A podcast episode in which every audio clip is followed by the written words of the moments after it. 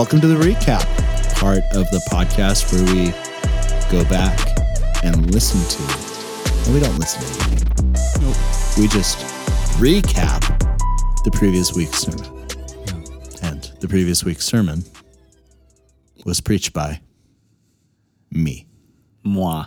So, so, ha ha ha. Let's, uh, I don't. I don't understand. Understand how you use that. The ha ha ha. Yeah, I guess my ha ha ha. Well, I said it. it I mean, it's French. I suppose it is. Oh, that's right.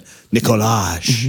That's right. That's how that Jean, came up. Jean Calvin. Jean Calvin Nicolage. Ha ha ha. Moi. So, uh, just a word to those of Preached you by that think moi. we're entirely too uh, jocular on this uh, this podcast. no one thinks that. Yeah, there are people that think that. Um, or too jocular. yeah, some people have have said that. Um, you know, we uh, seek to model on the podcast to some degree the friendship and camaraderie that we have together, and this is part of that. So, um, yeah, we uh, I'm locking in. I'm getting serious. okay. All serious. So, uh, more we- jock. Genesis 15, 1 through 6. I preached a sermon. That sermon was on six verses. Very unusual for me. I enjoyed the opportunity. Thanks, Dave. I had you preach one time on a really long passage, and now No, there were there. I preached uh, a, I preached on sixty verses and I preached on seventy two verses. What was the 60 verse one? Wasn't that the Genesis or Acts twenty seven? Like Acts twenty seven had all of that, and then Acts seven or six or well, gosh, I can't remember. No, it was Stephen's uh, trial or Stephen's accusation was the super long one. Yeah. Anyways, I mean, 44 verses, but it's all right. not big. So six. Anywho, I enjoyed preaching. It was great. Wish I could have done uh, maybe a little bit more comparing some things about different understandings of righteousness in the Old Testament, but uh, trying to land more on the New Testament. That's all I have to say about it. Yeah. Great. Three- it's like a three minute recap. Why don't you go ahead and recap it like you always ask us to do? Oh, oh, you know, it's probably a dangerous thing to have the host also. Uh, so here, I'll do it. So Daniel, why don't you just uh, uh, recap for us Dave just said that. the entire? Oh, oh, that's fine. Yeah, um, six verses, uh, kind of a movement of just a back and forth between God and Abram. Um, why is he called Abram and not Abraham? Why, why is that the case so far? And that's his current name. and at some point it'll be changed to Abraham. What do those two names mean? Do we remember off the top of our heads? I don't remember. I th- well, Abraham is the father of many nations. I don't remember what Abram is off the top of my head.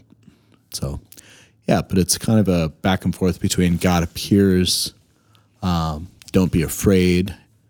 Abram, I'm your shield. Your reward will be very great. And then Abram responds and says, I, I'm you know, without a child. There's another man, man of another household, or a man of my household is going to be uh, father of multitudes. That's what Abram means. So Abram uh, says another man's going to be my heir, and then God says, "No, this other man will not be your heir, but your very own son." And he takes him outside, says, "Look at the stars," and um, you know, as you see all these stars, can you count all these stars?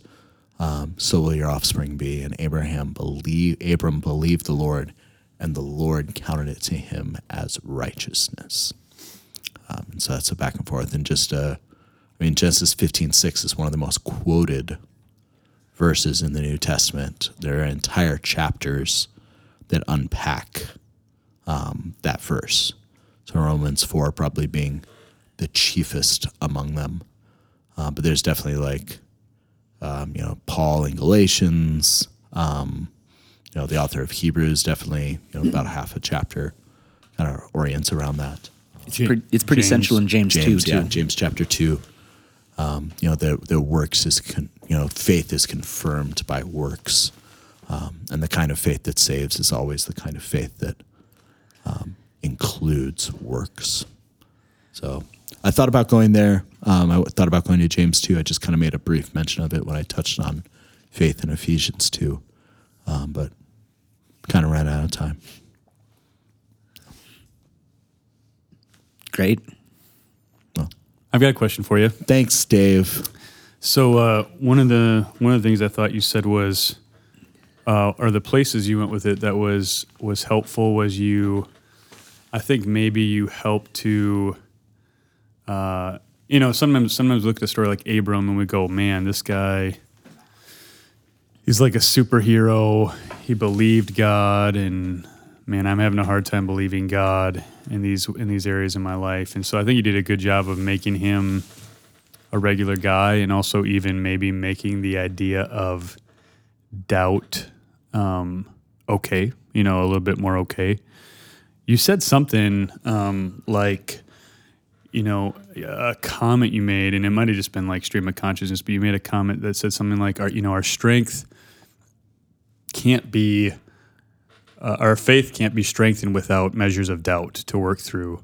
And so I wanted to ask you if you mean that in totality or if that was just kind of in reference to this, because I would wonder, you know, can our uh, can our faith be strengthened when we're not doubting? You know, I mean, that'd be that was one of the questions. You know, that was one of the doubts I had about the doubting part of, Doubts you had about the doubting part.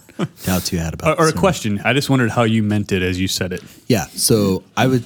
So uh, might have been stream of consciousness. I think it's the normal pattern that tr- whether you call it doubts, whether you call it trials, whether you call it whatever exactly the the possibility of doubt in the promises, even if doubt doesn't actually arise in the heart um, as a as a temptation, that um, faith is not strengthened apart from trial. The pattern of the life of faith is always suffering, then glory. And so uh, I don't think that it's true that our faith in God needs to wane before it can wax in every instance. But I do think it's true that apart from the testing of it, which could potentially produce doubt, that it will it will uh, ultimately falter.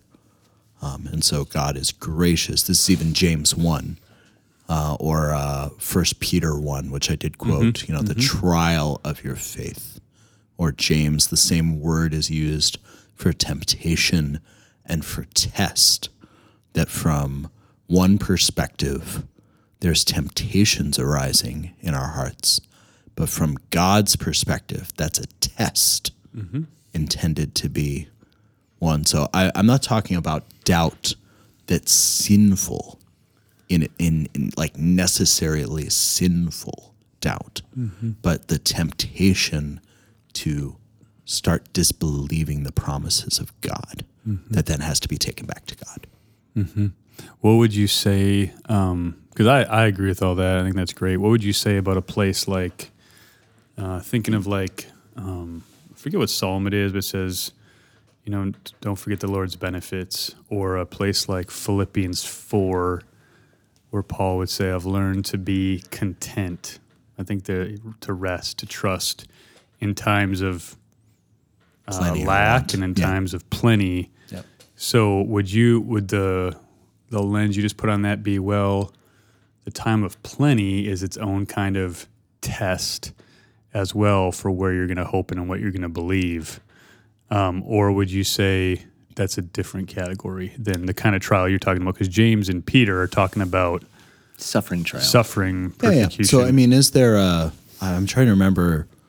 Um, was it a proverb or is it? It's a text, and you guys help me out. You know, uh, you know, uh, and I don't think it's just a popular saying.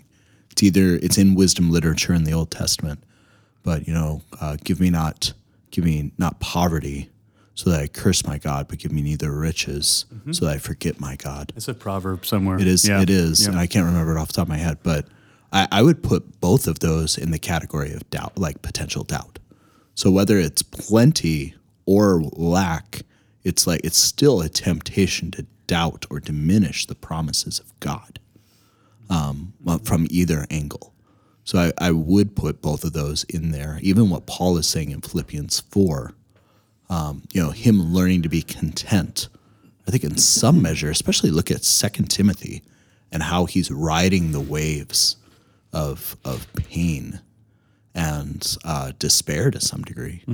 I think what I have learned to be content is not he becomes a stoic, but he has learned that those waves are normal and he knows how to surf. Mm-hmm. Like he knows how to ride them as they come and go, hmm.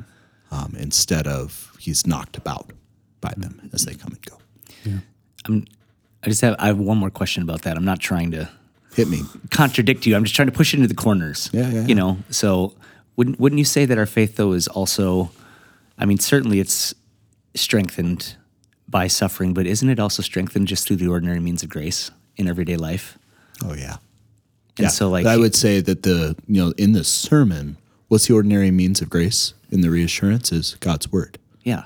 Yeah, that's absolutely. Hmm. So that's what is necessary when these things arise is we have to be reassured by a regular rhythm. And I would just say that is God's grace. That is the means of grace. And I mean, I've just I've had times of really sweet times in the word and fellowship with him when I'm not experiencing a particular trial. Yeah. You know, I so I'm just trying to just think that through a little bit. Yeah. Yeah. I think uh, that's absolutely true. I don't I don't disagree with you. Yeah. So if I said something stream of consciousness that portrayed every instance of the Christian life, like you, you cannot grow in any kind of regular way. And if I need to go back and ask somebody to edit the sermon out, Just, you know, something like that. No, I totally I understand uh, what you were saying, man. yeah. I'm just yeah, yeah. like But I said, just trying to push the- it into so the in the clarify. whether whether um, high or low, the the thing needed is the same: the reassurance of God's promises in His Yep. in His Word, um, which I would just call a means of grace, a, a common means of grace. Yeah. Um, yeah. So, and that's what God does to Abram. That's what, um, in the quotations of the Psalms and Abram in Romans 4 is what happens. That's what is in First Peter. Um, Yep. Is a is this reassurance, this rhythm of reassurance that I think your your um, description. I've had sweet times in the words is reassurance. It's reassurance to you, um, whether in the absence or the presence of maybe a presenting trial. Yeah. It's still just uh, that kind of a reassuring word.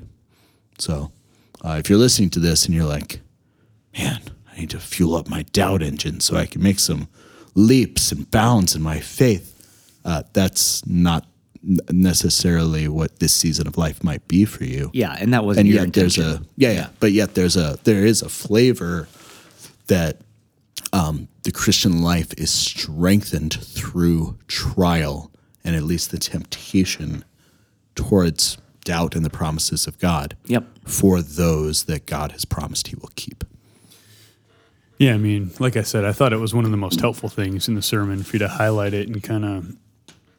It felt to me like push on the kind of real life tension, like right where it's at. You just this that one statement made me go. I wonder how much he means by that. I don't. I don't Yep. think. I don't think it was helpful. confusing in yeah the helpful sermon. thanks man I thought. I thought the rest of it was. I thought you dealt with the text really well. You went to good New Testament places, like you said. I mean, like you said. Yeah. it shows up so many places you could have just said so he believed there's some stars it was good let's go to romans and galatians and i thought that Yeah, it could have been just a New Testament sermon. I, I, I thought you dealt with the the context well and, and brought the the new testament into it appropriately so i thought that was all really good thanks guys That's all. cool